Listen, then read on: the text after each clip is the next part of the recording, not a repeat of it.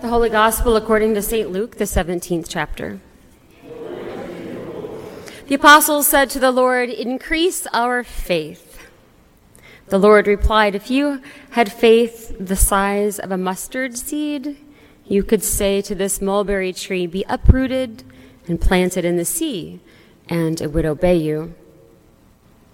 Who among you would say to your slave who has just come in from plowing or tending sheep in the field, Come here at once and take your place at the table? Would you rather not say to him, Prepare supper for me, put on your apron, and serve me while I eat and drink, and later you may eat and drink? Do you thank the slave for doing what was commanded? So you also, when you have done all that you were ordered to do, say, We are worthless slaves.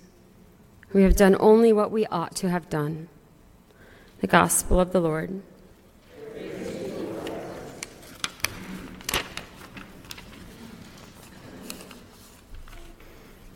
When my boys were little, they exhibited some behaviors that I am certain are not unique only to my children. There were endless demands for give us more ice cream at birthday parties and give us one more hour when it came time for bed. What they didn't realize is that they didn't need more ice cream and one more hour awake. They needed more vegetables and more sleep. More importantly, I needed for them to have more sleep. But they didn't know that then because they were little. Now they know if they eat too much junk or stay up too late, they feel terrible. And their grades and their sports suffer. That's not to say they, like the rest of us, don't make mistakes regarding overindulgence or that they won't ever make bad decisions regarding proper self care. But suffice it to say, I haven't had to fight bedtime or the eat your vegetables battle for years and years. The honest truth of it is that kids will always ask for the wrong thing. It's not because they're stupid, it's because they're little kids. They don't know any better. While most people grow out of this stage, some people never do. The disciples have not. It's not that they're dumb, they're little. That is to say, they're young. Their faith is young. They don't have the benefit of thousands of years of doctrine to research when questions of faith arise. They don't have theologians and pastors to call for spiritual reassurance and comfort. Some later apostles have Paul to write to. He's kind of hit and miss. The disciples are little. Their faith is young. So they demand of Jesus, give us more faith. The truth of it, what these young disciples don't yet know, is they don't need more faith. They just need stronger faith. They don't know yet that faith doesn't magically increase in volume with the wave of a wand and some mysterious incantations. They already have faith. Jesus has given them faith. And it's enough. They don't need more. They need stronger. And the only way to strengthen faith is to exercise it. But that's not an answer Americans like to hear. We want the easy solution. We want the magic pill. We want the miracle cure. Our tendency is always to say, give me more, more food. Many theaters, so gross, many theaters offer endless candy. And Burger King often runs endless fries as an offer. gross is that? Give me more house, more land, more stuff, another car, another electronic device. We're trained to want more. The next thing, the latest thing, the biggest thing. But this isn't so with faith. Faith is neither large nor small. It either is or it is not. If you do the things a basketball player does, then you are a basketball player. If you do the things a painter does, then you are a painter. If you do the things a Christian does, pray and worship, whatever those things look like for you, then you are a Christian. And therefore you have faith. Whether your faith is weak or strong mostly depends on you. I know that makes us Lutherans uncomfortable. But it's true. I'm not talking about works righteousness here. I'm not talking about access to the kingdom of God. I'm talking about participation in the kingdom of God to which all Christians belong by virtue of baptism. If you are a Christian, then you do the things a Christian does. Simply put, use the faith that God has given you and it will grow strong. If you don't use it, it becomes flabby. And the world has plenty of flabby Christians. Don't be a flabby Christian. I never had the privilege of being an athlete as a kid. We were poor. Uh, but I've seen in my sons the work and focus and discipline it takes to be a good runner, or a good football player, or a good hockey player. The moments of glory are but the tip of the iceberg compared to the countless hours of sweat and work and pain. To be a strong Christian takes exercise and work. Spiritually, ethically, socially, even politically. Strengthening one's faith often means lots of work and sweat, sometimes even pain. Christians with strong faith tap into issues of our time these Christians see the intersection of faith and the world in which we live. Christians research current events and call out injustice and protest oppression, which doesn't always make you the most popular one at the party. Christians understand that the kingdom of God is to be lived and shared and grown to include all people, lived and grown and shared.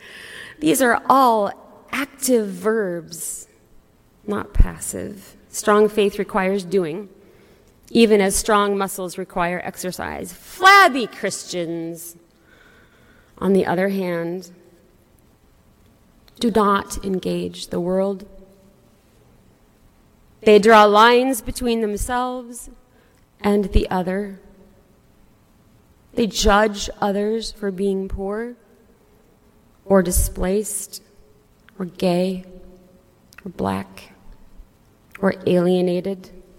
They believe that merely invoking the name of God gives them the right to burn books and retract human rights, build walls, breathe threats.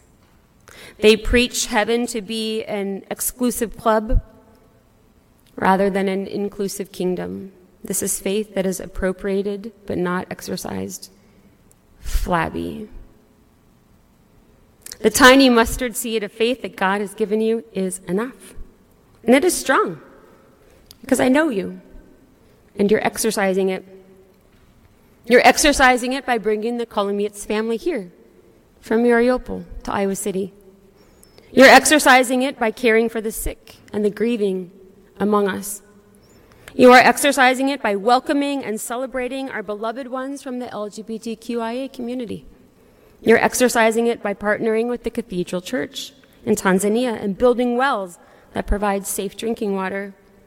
You're exercising it by giving coats and boots and blankets to the Domestic Violence Intervention Project in Iowa City. You exercise it whenever you vote for leaders, local and national, who stand for justice and health and housing and education and clean water and food and employment and safety for all people, not just the rich and powerful. Maybe you feel like you don't have a lot of faith, but that's not the question. Is it strong? Could it be stronger? If it's not strong, exercise it. And it can be strong enough to move mountains. And this is the kingdom of God within you a tiny but mighty mustard seed of faith that moves mountains. Moving mountains is what the Gospel of Luke is all about, after all.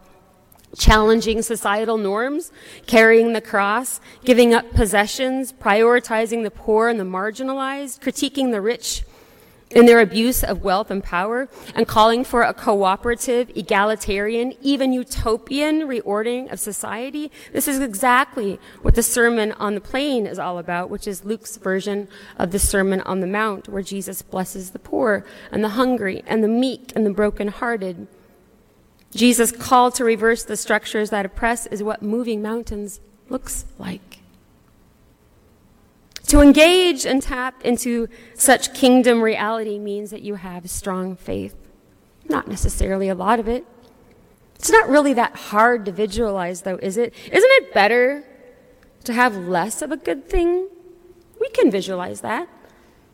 A small piece of cheesecake versus a giant bad cheesecake little bit of good chocolate versus a ton of bad chocolate, glass of really good wine versus bottles of bad wine. Wouldn't you rather have three good friends than 30 bad ones? Wouldn't you rather have a tiny cup of good espresso than six cups of church coffee? Sorry.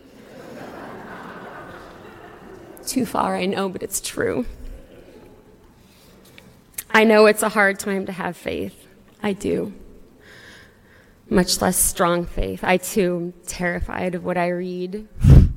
Nuclear war. I remember all too well what it felt like to be raised in the Cold War of the 1980s. You remember that time as well. Like you, I'm horrified by our climate crisis and its consequential results of catastrophic hurricanes like Ian that has left indescribable damage in Cuba and Florida.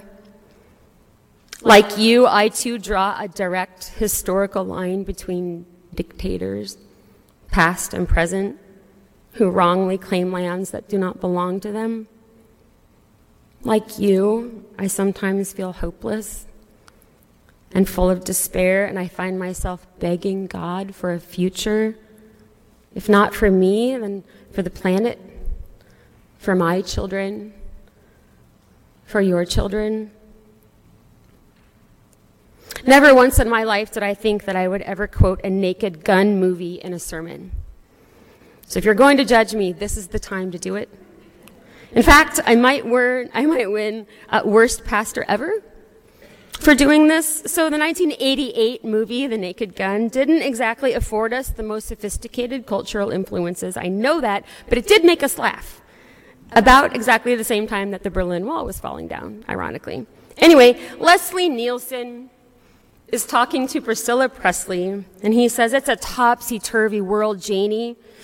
And maybe the problems of two people don't amount to a hill of beans, but this is our hill, and these are our beans. I love this quote. We use it in our house all the time.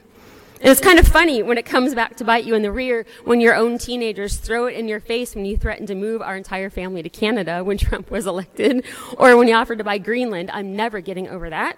And the boys refused, invoking the this is our hill and these are our beans from Naked Gun. They didn't quote Homer or the Constitution or MLK, but Naked Gun in a time of crisis is what's called upon in our home.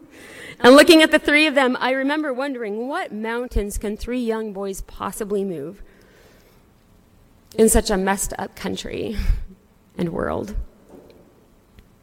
But their tiny and mighty mustard seeds of faith are strong enough to move mountains in their own way, with their own beans on their own hill.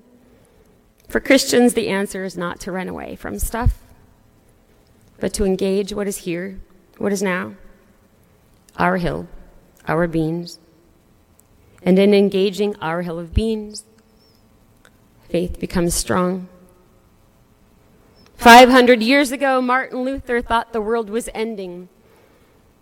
With the Roman Empire breaking apart, mostly his fault. With the Black Plague, the military threat of Turks invading from the east, things didn't look good. When asked what he would do if he knew the world would end tomorrow, he said, I would plant an apple tree. Whether a tiny seed in the ground or a tiny seed in your heart, it's enough to move mountains.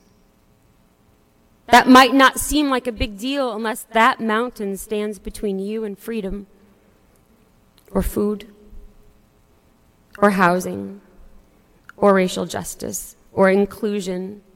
Then the mountain isn't insignificant at all. It's an obstacle between life and death, between oppression and justice, between bondage and freedom. The disciples aren't stupid. They're just little. They're young. You and me, we're not stupid. We're not. We're just little. We're asking young questions and we're making mistakes, but tiny doesn't mean weak. My grandma was one of the tiniest people I ever knew, but she was a tornado and would put the fear of God in you if you got in her way. The power of God is at work within you, making your faith stronger than you ever thought possible. Through tiny you, tiny me, God is moving mountains. Amen.